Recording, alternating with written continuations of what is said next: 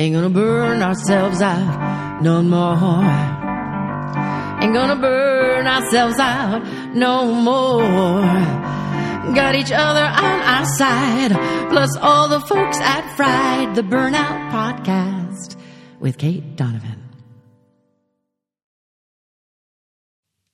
Welcome to Fried, the Burnout Podcast, Season 5. The goal of each Fried episode, whether you're an entrepreneur, parent, employee, or otherwise defined, is to create moments of spontaneous healing by ensuring that you feel seen, heard, connected to others, and validated. By doing this, Fried fulfills its mission to kill the shame, blame, and judgment associated with burning out, and Fried adds to its original goal of creating a movement to hashtag end burnout culture. Should you need a coach, Fried coaches are standing by to help guide you through recovery. Book a call anytime by visiting the links in the show notes. Should you need a speaker, you can hire me, Kate, and you can rest assured that your people will have fun and learn about burnout at the same time. In the meantime, I'm ready to give you this week's episode, which will help you heal just a little bit more starting now. Hello, Fried fans. So today we have a little bit of a different scenario because I happened to run into one of the world's top podcasters in an elevator at our doctor's office recently. And we decided within moments, uh, probably about 60 seconds. that we were going to do a podcast exchange. And here we are doing it. So today I am super excited to introduce you to Farnoosh Torabi. You might already know her. She's an award winning personal finance journalist with over 20 years of experience helping people master their money. She's the author of several best selling books, a keynote speaker, and longtime television reporter and host. Her podcast spotlights leading experts, authors, and influencers from Margaret Cho to Queen Latifah and yours truly about their financial perspectives, money failures, and habits. The podcast is called So Money. And if you are not paying attention to it, please do. Farnoosh, welcome to the show. Thank you so much, Kate. And yeah, we get it done. We we don't waste time at the doctor's office. And shout out to my CNET Money team. They just brought me in to be editor at large. Well, not just. It's been a year. Time flies. Um, so just wanted to uh, add that. And thank you for the generous introduction. I was so excited to see you because I started listening to your podcast. I was trying to figure out how many years it was, but it was definitely while I was still living in Prague. So we're talking at least 2018. Oh, let's take it back even a little bit. Uh, 2015, I launched uh, January at the start of the year. I decided to launch this podcast mm, six months prior and yeah. decided that I was going to do so money on a daily biz, uh, schedule, like literally Monday through Sunday, because uh, I was like, want to talk about burnout?" Way? Pod right? fade, but I, you know, I'm not. Listen, you're talking to the woman who was a TV news journalist, producer in her 20s. I worked with some of the most intense people on the planet, including Jim Cramer, who runs, you know, the Mad Money show on CNBC. And high strung anchors and uh, it was just like sure let's just do this because we know what it's like to overwork ourselves and i i would change the way that i launch the show now it's 3 days a week i have you know i have found my happy place but it was important to start out i think with a bang for me because there's something about failing fast that mm-hmm. I've learned is is very important, especially if you want something to be long-term success. That's really interesting. And I'm going to take that failing fast into something that we talked about just before we started recording. I said, you know, I don't really know if you have a burnout story. And you were like, I'm not sure either. And then you told me this. Yeah. In, I want to say around 2019 or so, 2018, 2019, I was approached uh, by two lovely women, very accomplished in their fields, who wanted to start a an events company. Well, more than just an events company, but like a financial empowerment business for women. And our first activation was going to be a an experience, like kind of candy, uh, utopia. You know those Candytopia. sort of like Candytopia, Museum of Ice Cream, Museum of Pizza, the Museum of Sex, like all these like really cool ticketed events that people go to for you know the instagram photo opportunity but also maybe to have fun and and learn and and we wanted to do that but money and specifically money for women. And it was called Stacks House. And I I want to go flattered. there. I know, like it, it, you know, so I'm going to tell this story and I'm going to tell you that the stressful part of it, but truly like it was a remarkable opportunity. And I don't know if I would, I would do it differently a little bit, but uh, knowing what I know now, but it was a spectacular launch. We actually ended up doing it. It was in LA. You, you know, you can go online and check out the photos, but behind the scenes, and I think all my my co-founders would agree, it was uh, a daily fire that we were putting out. Um, we ended up working with this production company that took us for a ride. We had to uh, quit working with them midway to the launch date, lost all that money. Later on, had to sue them, didn't get the money back. We scrambled to find a new production company to get us to open doors because we had a lot riding on this, not just people expecting us to open, but brand partners who had invested in some of the builds. So we couldn't go to them and say, actually, we're going to delay this by six months. You know, they were like, this needs to be a, a spring launch. And we had to follow the promises that we'd made our our clients. And I'm a financial expert. I am good with communicating money to the masses. And that's what I was brought on board to do. But very quickly, as you're running a business, you have to wear all the hats. And so I was literally like trying to source the mechanics of the different things that we needed, like a mechanical bull to skin and turn into a piggy bank. I needed to you know quickly learn about what it takes to staff people for your business and uh, social media that i would you know and so every day like i said there was something going on that we had to address and usually under duress and on top of this i'm a mom I have a family, I have my own business. And similarly, my co founders also had their own things going on. And so we thought that this was going to be some sort of like not a not a light lift, but we did not expect it to be the firestorm that it was. And I remember t- close to the launch, uh, we did end up opening the doors, but I was go, trying to go to bed and I just couldn't. My heart was just pounding. My scalp was itching. I had a flaky, flaky scalp. I thought I was starting to get allergic to some to the shampoo, but no, it was stress and my body was yelling at me. I remember picking up a book called The Upside of Stress because mm. I was like, I need to learn how to live with this. I don't think this is going away. And, you know, long story short, it ended up being successful in some ways. People came, we got tons of media. We felt like we we we came to we did what we set out to do. Uh, but it, financially, it was a disaster, and we ended up as a, as the three founders, you know, losing money. Um, a lot of it because of this production company that uh, basically um, shook us down and took our money and disappeared. And uh, we were like even going to go for a second round. We were already ready. We were pitching. We had the decks out to try to get this into New York, and we had brands interested. And then the pandemic happened. Mm. And do you know what? I was so happy for that reason because it was like, well, we couldn't. I mean, if you were an events company in the pandemic, I don't, you know, unless you pivoted to a virtual uh, business, which we were not able to do or nor interested in doing. So it was the sort of thing where life circumstances just made the decision for you. And I'm so grateful that um, it happened the way I mean, look, because I was too much of a coward probably to say to my co-founders, I'm out. I think we all wanted to be out, but we didn't know how to bring that to the table. Uh, There's we, so much in this right? There's a lot to unpack in here because it's one thing that it's like, first, oh, here's this kind of fun side project. It'll be awesome and it'll be fun. And then you realize it's not not so fun and it didn't it worked but didn't or you know like and and so let's do it again because we're already on a roll. Yeah. Like well you know part of it Kate was that there was an optimistic side of it all where every time something would fail and when we would fix it, I was like, look at us. We are fixing all these problems on the fly, on the go. Like we are definitely the three best people to pull this off. And you don't even you had to read a book about getting better at being really stressed out. I was like, this is a sign. We have to keep going because we're just really good at tackling all this bad stuff. So we should do more of that. well, and I think the reason that I honed in on this part of like, well, this is this is a lot of stress and it's not going to go away and I have to learn how to deal with it.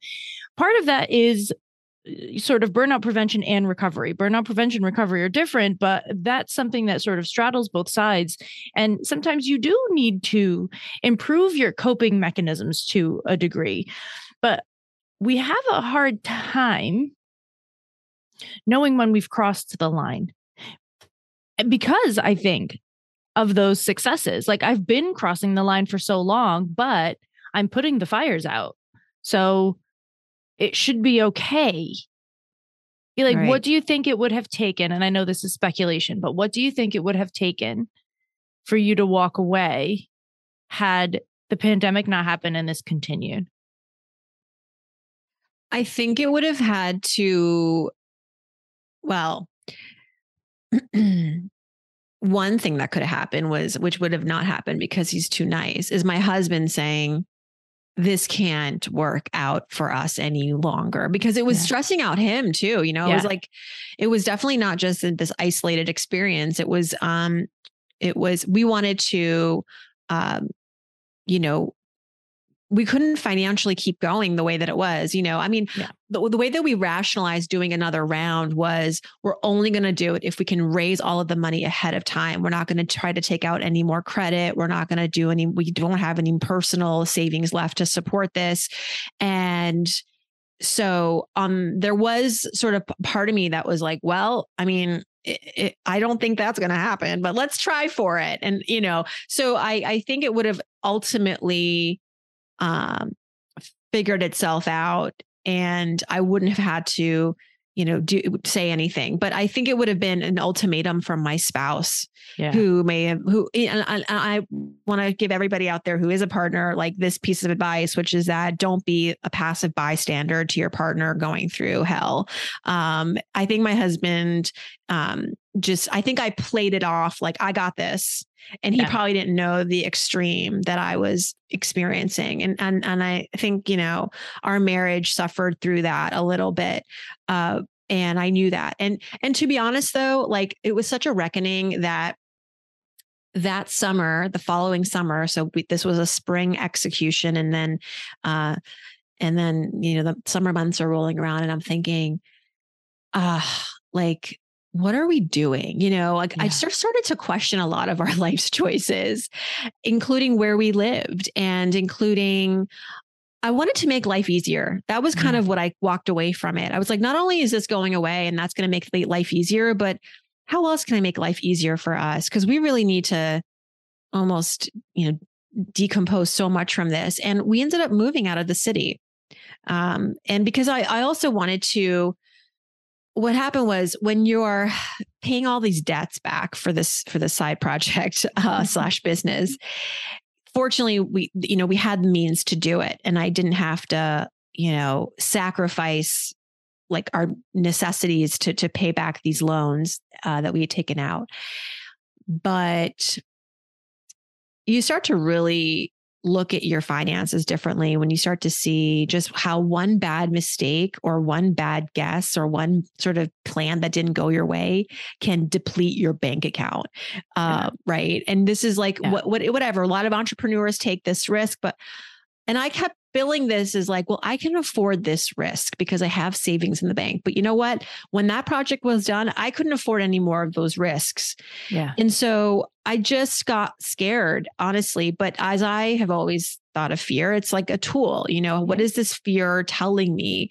And uh, it was telling me, like, maybe you need to reorient your financial life where you're living in New York and you and your husband work a lot and you make healthy salaries, but it's still a struggle. Like, Yeah. not that paying our bills was a struggle, but life was a struggle. Like this, the streets of where we were, like were crummy. The schools were not great. I, I just like, why are we here? It was great when we were younger and single and didn't have kids, but now we have a family and we have a future.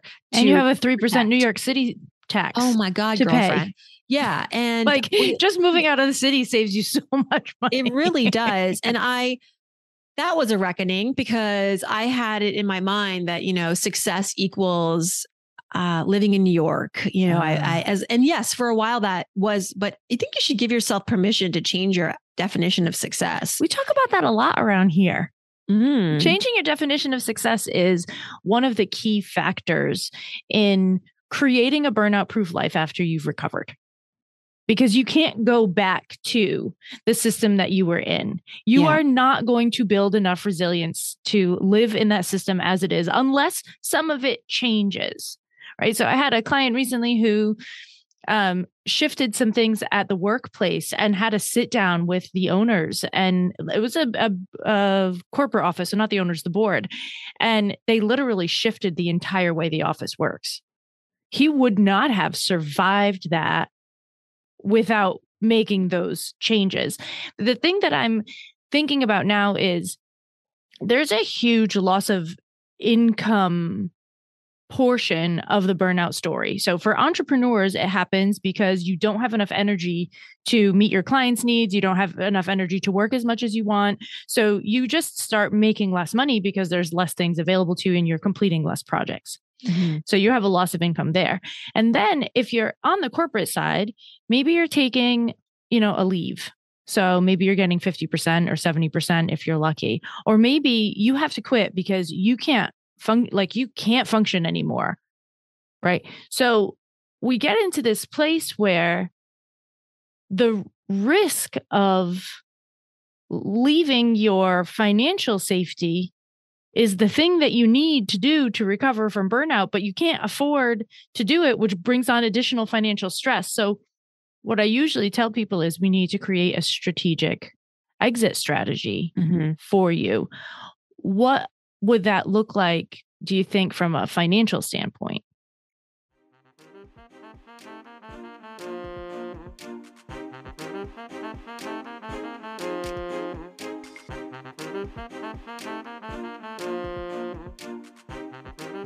Fried fam, I tell you in nearly every episode that step one of your burnout recovery is blood work. And I know that a lot of you avoid it because it's a pain and because your doctor has told you that everything is quote unquote fine. And they refuse to test all the things that you think you need.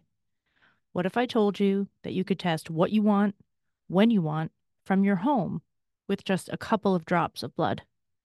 Siphox Health allows you to do just that. You can buy tests as one offs or join a membership.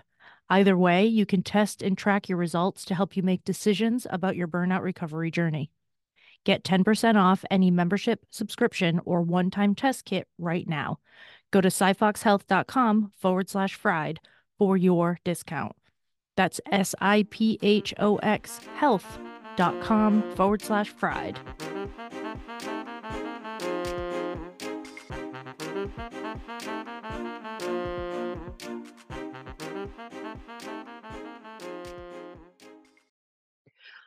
I know, wow. of course, it's going to be different because every single person has a different story, and you know.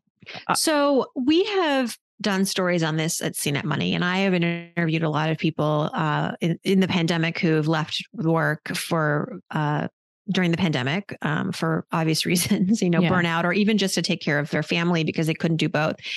And yeah, certainly there's this cohort who they have savings or they have a partner who brings money in. So there is that financial stability. They can feel confident quitting without another job to go to, knowing that um, they'll be okay. Then there are those who quit and they don't have maybe the six months of savings and they don't have a partner who's making enough or any a partner at all who can bring in some money. So what do they do? They find like an easy job, uh, a, a thought like a almost like a brainless job, you know, just to sort of I mean, maybe they have a couple, a little bit of savings, but they obviously pare down their expenses and then they go find an hourly gig or something that is not as intense, that is really just their temporary occupation to to address their necessities. Like it's just going to be an, you're not you're not working this job to get promoted. You're not trying to build a career at this place. You literally are just trying it's an office job or whatever. You just want to clock in and clock out so that you can go back to really dedicating time on your mental well being and and and, and health um, it, it affords you not just a little bit to make ends meet, but also the time and the attention span that you need to focus on your burnout recovery. And that's what they do you know and um, i was just talking to my friend last night who's a career coach and she gives her clients the same exact advice especially those clients who have been at a job for decades. And that's the hardest i think to leave. Those folks who have been at a career or a place of of work for so long. They feel really loyal to this place. They're heralded as like these, you know, the OGs of the office. And There's an identity aspect. Such an identity. There. And they're just maybe tired of it. And they feel like they haven't, because they've been at this very re- repetitive job, that they haven't had a chance to really grow. And so maybe it's not a lot of burnout that's fueling their desire to leave, but nevertheless, they want to leave and they don't know how financially to make it work. So then she suggests to them just get a job at Target, get a job at the local reception I desk. Liter- we literally had someone yeah. in our Facebook group say, You guys know, seriously, I work at Target right now. And it's yeah. wonderful. Like we've had people do that exact exact thing.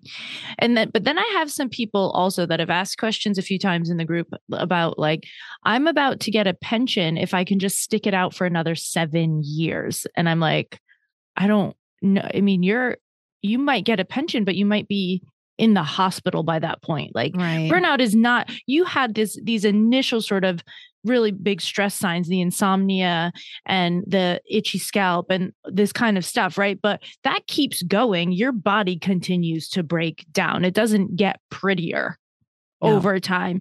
So I sit there and I'm thinking, you know, I I kept working while I was recovering from burnout because I couldn't afford to not work at all. I cut down my hours, but I was still working. And I don't know what to say to people that are like, well, if I can just stick it out four more years, seven more. I'm like, do you know how much time four and seven years is? Yeah. Like it's a long time. That's a long time. But also, a pension is a kind of security that not everybody in this country yeah is waiting well, it's like I, I really liked what you said on my podcast when we were talking uh, about this which is that when you are burnt out at work, maybe the response is not to quit, but rather, have you even had a conversation with your manager? Yeah. And so you don't have to throw out the baby with the bathwater. You don't have to think, well, my only option is to quit and lose everything that I've worked towards. Uh, that maybe there is, um, they can take a load off your plate. They can re put you on a different team. Um, I, there's no reason why, if you're especially somebody who's been at a company for more than five or 10 years, that they're having you do a lot of task work. Like you should be the thought leader in the office. You should be the one that's assigning the tasks, not doing the tasks. Yeah, the people that I that's was, not a good t- use of your time. Yeah, the people in this particular, the like for these questions that have come up, they're like they're policemen, they're post office workers, like they don't have a lot of autonomy. There's right. not a lot of change that they can make. So they are a little bit pushed into a corner of like either ride this out or let go of this idea of having this pension for the next. I know it's tough. I always feel like you're going to make more money. That's why I always say don't don't hate. bank on the pension. Yeah. Don't bank on the pension. Yeah. Get that IRA opened. Yes. Get that 401k also. Yeah because a pension is not guaranteed. You may not even want to leave and the company goes bankrupt or decides. Yeah. I mean, the federal government has state level at the state level there some states are having a difficult time paying out their pensions. I mean, this is not completely impossible. Yeah. And so you need to always be doing some a little extra on the side to cover your bases. But I know that's better said now, you know, in hindsight, yeah, yeah. when you're in it, it's like do okay, start 20 Farnoosh. years ago. Yeah. start 20 years ago. But I do think that there's something to that anyway. Like if you can start, say you, you say, all right, I'm going to give myself a year and I'm going to, I don't have a ton of extra, but I'm going to put in everything that I can and start this other retirement account. Then at least if you make the choice to leave at that point and you've done everything you can in the meantime to work through whatever whatever portion of the burnout is your own internal stuff you get to the end of that year, maybe you're like, well, you know what? I think I can build this up. Or you're like, oh, I'm kind of okay here. So giving yourself that option and, and understanding what to do with your money in the meantime mm-hmm. is not a terrible idea. This is a big issue for entrepreneurs. Yes, because especially early stage entrepreneurs yeah. uh, and the, the most stressful years in some cases. Um, so it is important to work towards a, a, place where you have financial runway. And this is not just burnout advice. This is no. all like all entrepreneurs. Here's the thing too, we often glamorize those entrepreneurs that took a lot of risk they cashed they they maxed out credit cards they lived in a shoebox they didn't eat for for 2 years and then they launched you know a unicorn tech company yeah. and that is you know not the norm and should not be what is glamorized um, most entrepreneurs start by first securing their personal finances and then starting the business um, because their business has no life if they don't have if their personal finances doesn't have oxygen. So don't think you're failing if it takes you an extra year or two to get that business running uh, because you're first focused on controlling and and growing your own personal financial health.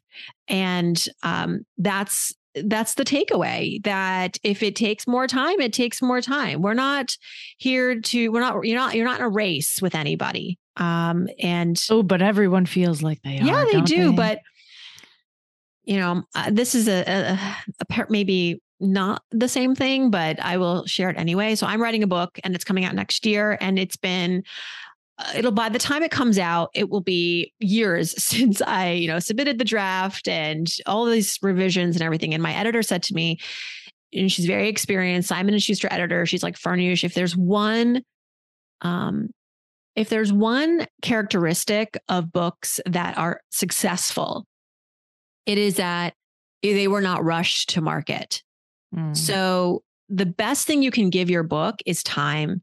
And I know a lot of authors feel like their book's message, there's an urgency to getting it out in the world. It's not going to be relevant. I mean, yes, if you're writing about uh, current events, uh, mm, perhaps yeah. if you're writing a, a news angled book, but if you're writing about, if you're giving advice, if you're talking about you know the human condition it is eternal the human and, condition isn't going anywhere exactly yeah. and so giving yourself that extra year to line up your ducks and because so much of a book book success hinges on the plan right to market it to get it in the bookstores to promote it and the more to like i have a year now so i'm like i have a year to become a tiktok star and you better believe i'm going to give it my best shot because that's a you know i mean you, are good on reels so uh, you're i think you'll be fine i got to get with the consistency though kate it's yeah. tough yeah. Because Tough. entrepreneurship and doing all of these things and wearing all of these hats is a lot.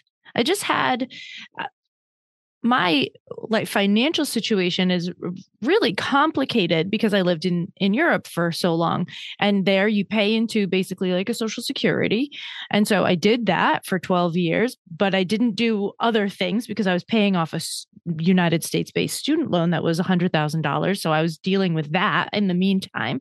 And then I got home and I was like oh my god I'm almost 40 I don't have retirement savings you know i did like and then and then i was starting a brand new business in a brand new country all over again and that's not you're not taking money out and putting it in retirement savings those first few months because you're like i don't have $20 get away from me you know and so nagging me yeah stop nagging me i don't have $20 and so this year my accountant I sent her my tax paperwork last year. I finally had like a solvent year, you know, like we're doing okay. And she said, well, if you put this much money in your IRA, then you know, you'll save this minor amount on your taxes, making my bill three times what it would have been if I just paid the taxes. And I was like, but I have to do that because I need to get this ball rolling. And now I'm still catching up from that. Yeah. But right? You, so it's like this yes. this this game always of like and people are like you're doing so well. I'm like, "Uh-huh." yeah, but it's better to better to be catching up than to yeah. be at a standstill. Right. So there's and, some action happening. This episode of Fried is sponsored by our partners at Quli.ai. If you're struggling to make healthy changes in your workday that will lead to long term well being, I might just have the solution for you. Qly.ai uses a combo of your input plus magical AI technology to help you build healthy habits into your calendar, Slack, or Teams for as little as the price of one fancy coffee a month. By syncing with your calendar, learning your habits, and using its customized formula, Qly will send you break notifications at convenient times throughout the day, reminding you to do things like take a walk, eat your lunch, drink more water, and more. By learning your schedule, Qly will cue you when you actually have a moment to take action. When you're burnt out, making changes can be hard and feel overwhelming. Qly is designed to make it easy and to move with you through your burnout recovery journey. To get started with a 25% discount, head to qly.ai forward slash fried. We're living longer. Retirement is not 60. Yeah. It's it's not even 70. I hope Yeah. to be working, and I'm using air quotes, for as long as I want. Yeah. And who knows how I'll feel in my 60s. You know, I Yeah. think if there's always a potential to bring money doing what you enjoy, I'm going to go for it. And I think that's a cultural shift. That's a paradigm shift, partly out of necessity because people just need to be continue to work longer, but also because of where we are as a human race. We're living longer. We have better health care. Um, we're identifying cancers earlier and getting the treatments. And so disease, while it's a big problem, it's still it's it's gotten better. It's gotten Yeah. more manageable, Yeah. Um, depending, of course. But all this to say that when you feel behind in your 40s, don't let that discourage you from just continuing the good work of putting the consistent money into that bank account, into that investment account. Um, Yeah. because it is never too late. I know that's Thank goodness. such a, you know, blah statement, but it really, I know, yes, if you started in your 20s, yeah. more power to you, but it, it Uh, doesn't but mean I that started always I, yeah, lost. but I was midway through my 20s with $100,000 in student loan debt. So that was Yeah. not, that was just not an option. and- And, charging $30 for an acupuncture treatment in the middle of Poland, you know? So Oh like, this gosh. is not, we were not in the kind of, it, the balance just wasn't there. It just was what it was. And this brings up for me this sort of like, I feel like I'll work as long as possible too, because I do things that I enjoy. And, but there's, you know, we're in the midst of this like massive fire movement, right? The financial, financial independent, retire, retire, early. early. Yeah. and you are like not. That was what you just said. Was like, no, do do what you can. Well, I will be, I will I will call them out and say Ah, that okay, you know that here's the thing. I think there's a lot of definitions of Yeah. what it means to truly be living that fire life. Yeah. And what often gets disguised is that these folks are continuing to make money. It's Right. just that what they define as fire is they're not tethered to a corporate life. They're in the driver's seat of their career choices and their money making choices, which is a retirement from this kind of traditional worker life that we all grew up thinking we need to follow. yeah, And it gets, I think the message gets mixed along the way that, oh, fire means you arrive at 45 and you just sit on a beach, I would be so bored. which some people will say that's what they're doing, but I'm sorry. Yeah. I mean, unless you are a Paris Hilton, like even Paris Hilton's continuing to work, you know? Yeah. So like because and and I think that there's a it's not a healthy message to be like work is bad. You know, I think that also gets gets sent out there that, you know, to to live a, a fulfilling life, it's all about hanging out and you know, never Yeah. having to check your watch. And I think that that I think as humans, we want purpose Yeah, we are driven by purpose. We are driven by goals. And I'm an achievement oriented person. That's my Okay. personality yeah, type. me too. And so don't tell me that uh, my dream is not to retire on a beach at 40. I like to go to the beach sometimes during the years when I'm in my 40s, but that's not my way of life. And that doesn't mean that I'm not successful. And that doesn't mean that I'm not financially independent. Yeah. If I wanted to retire at 50, I could probably figure that out. I'm 42 now. I could probably reverse engineer it. But I'm also concerned about how I'm going to get health insurance between 50 and 65. Because thought about that? yeah, unless you move out of the country, in which case it's Or my having- husband continues working and I just sit there waving at him, drinking Yeah. a Slurpee. You know, that's not going to make for a happy marriage. You keep working so I can get my mammograms paid for every year. yeah, I mean, this is one of the things that my husband and I have discussed quite a bit at some point. Um, should we decide to work much less or in a different capacity, that we'd likely go back to Europe in, in those years simply for the healthcare, Yeah. simply for well, that and also everything else, let's be honest, Kate. I mean, listen, I spent 12 years there. There are so many wonderful things about Europe. So many wonderful, and of course, uh, Europeans get annoyed when Americans say Europe. So I lived specifically in the Czech Republic and Poland, and both of them have a lot of wonderful things in them. Um, and yet, there is a convenience to this country Mhm. that is just called drop ship. yeah. it's even just certain things that are like not available that you don't think of. Like I was at my sister's house when I first got here and she opened a, a can and then she took out, you know, a can cover, like a plastic pre-made can cover and slipped it on top and threw it in the fridge. Like instead of using saran wrap or or putting it into a Tupperware It's or a to different pace. it's, just, a different, pace. yeah it's just a different style. And for right now like this is the better style for us. We are in our prime money making years. We have energy to spare. You know we we want to play and push it and see what happens and sort of go through life. But when i'm 65 70 i might not want to be paying united states prices for unless uh, all sorts of shit changes but that's a whole separate conversation. So I think a message behind a lot of what you said today is no matter if you're working on your own or if you're in some sort of corporate or organizational structure, spend a little bit of time creating a sense of financial security for yourself. I'm not saying become a multimillionaire, just start figuring out a system that works for you that can add to your base level of like sort of feeling safe so that you don't have to make every single decision based on like how much money you're going to get paid next week if you do X or Y or Z, even though Mhm. that's still going to be a factor.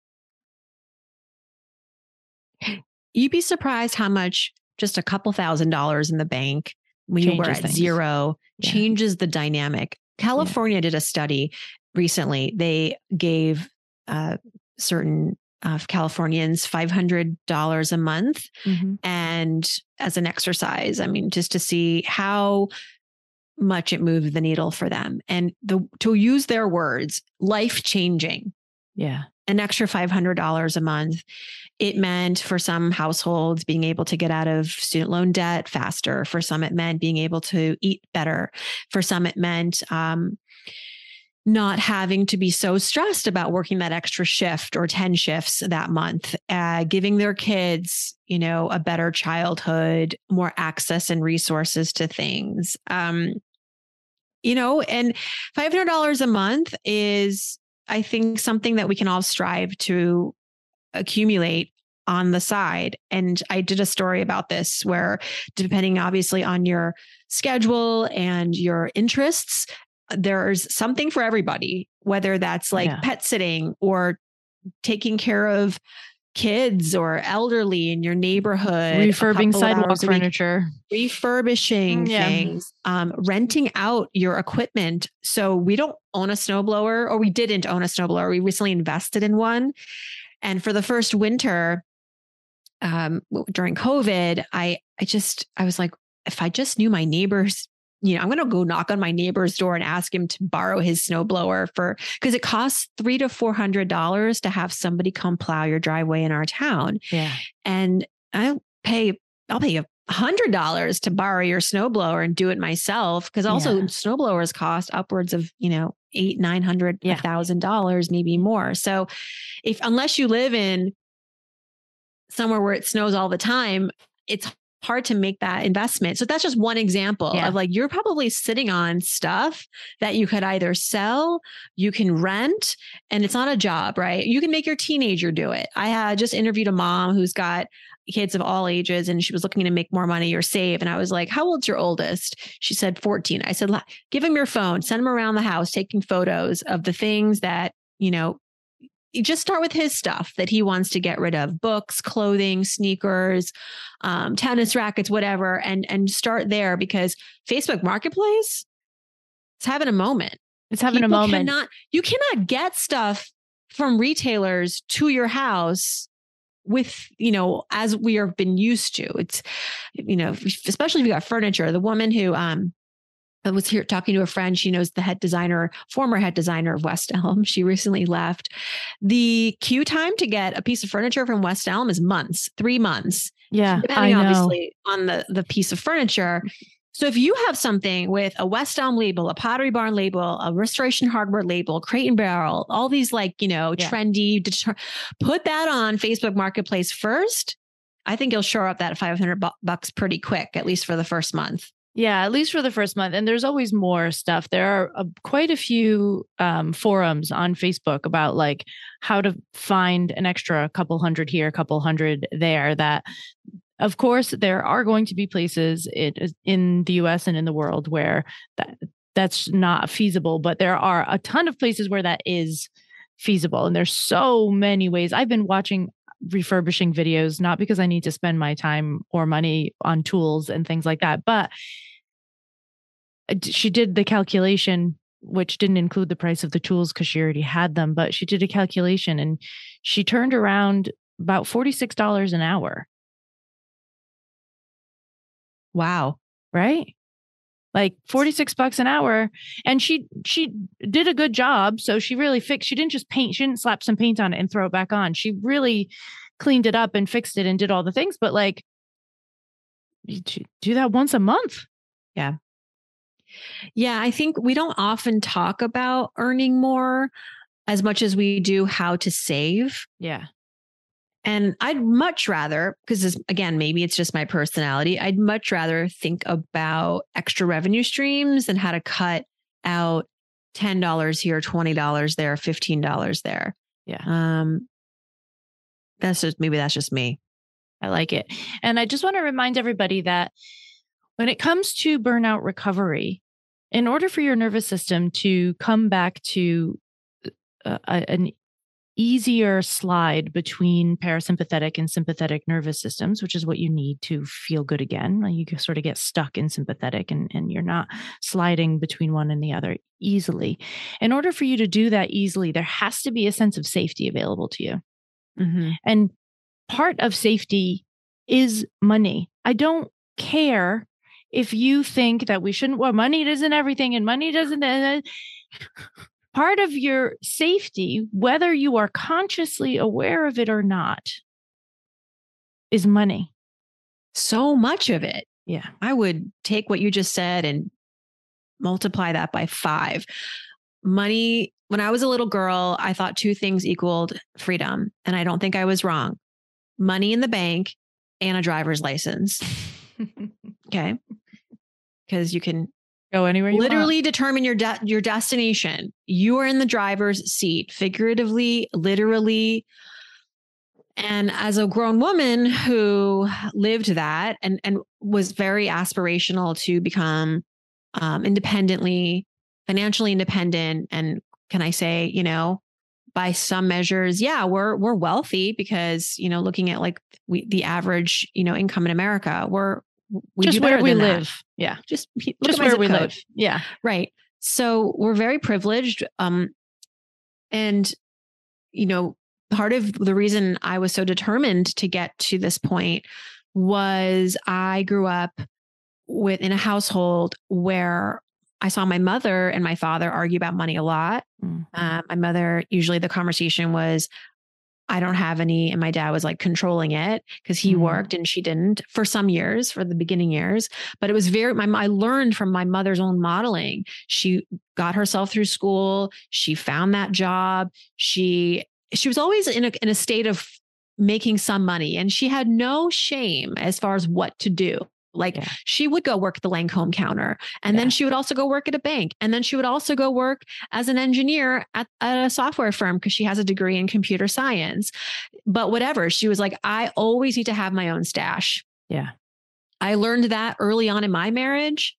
And, you know, she would take me to the layaway counters and the department store counters where she'd pay off her credit card bill. And it was very important to her. And although she was never the breadwinner and she definitely depended on my dad for a lot, it was a modeling that I'll never forget. And I saw other moms in our friend group and our families that were completely dependent on their husbands. And I saw how that could easily slip into not just financial dependence, but financial abuse. Yeah. And yeah, We want to talk it- about lack of safety.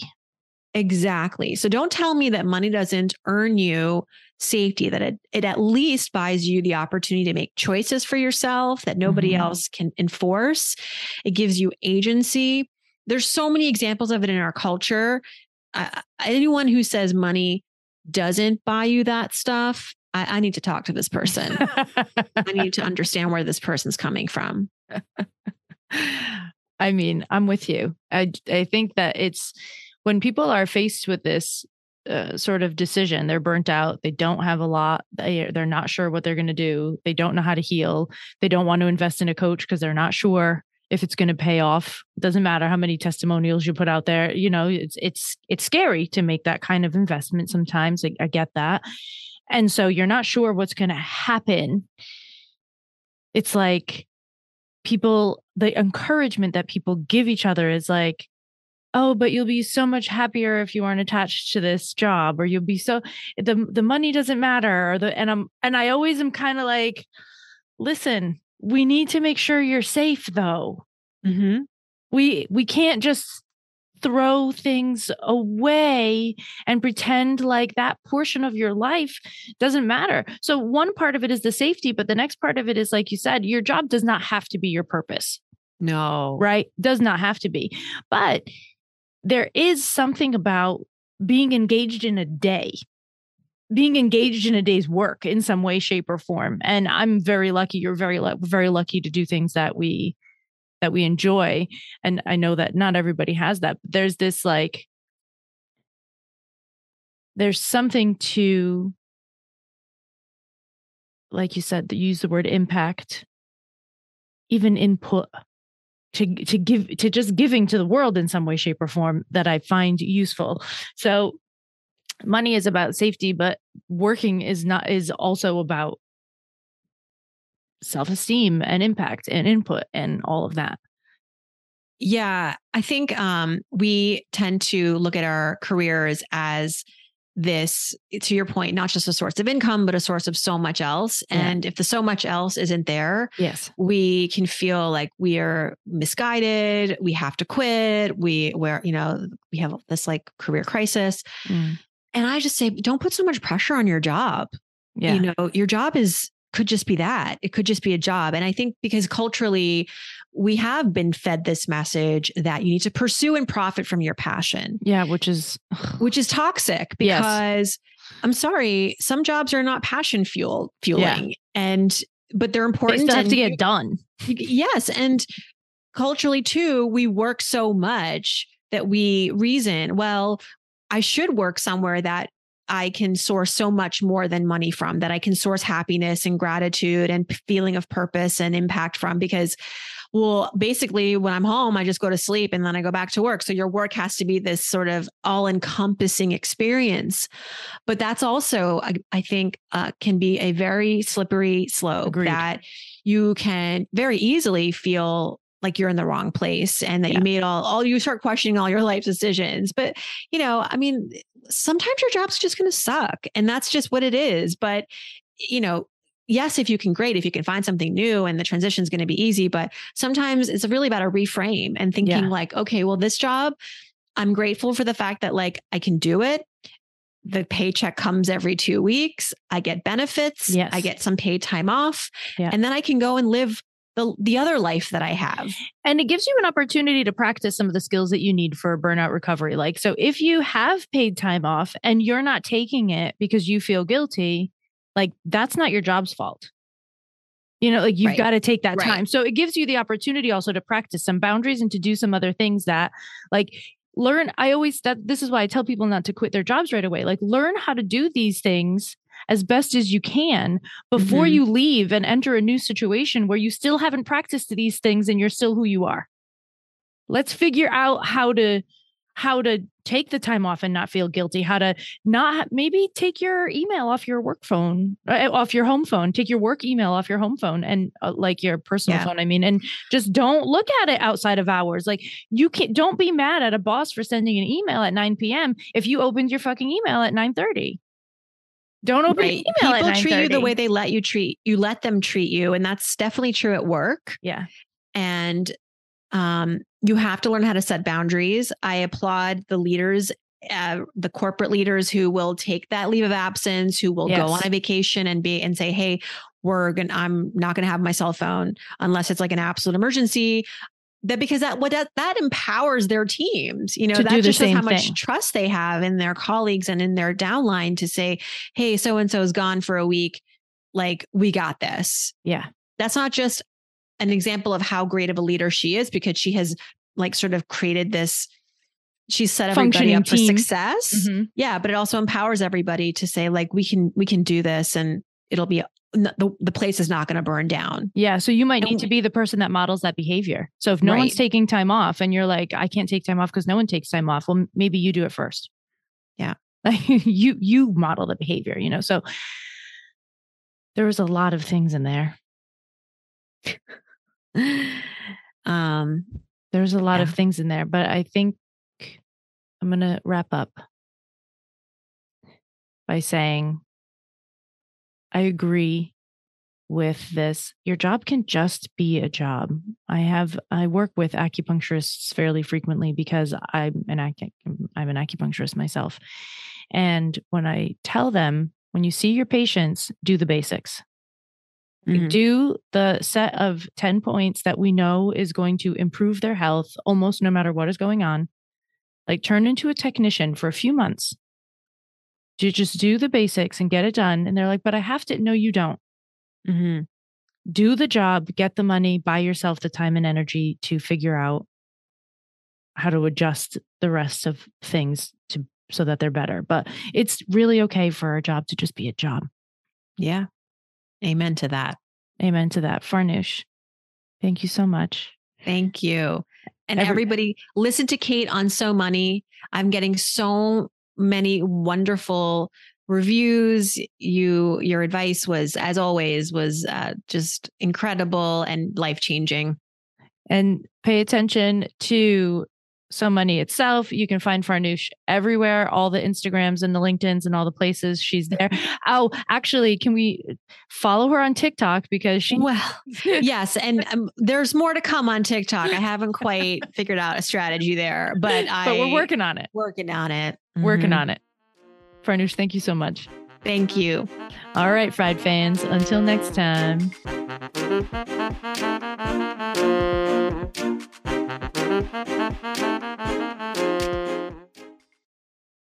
Ain't gonna burn ourselves out no more.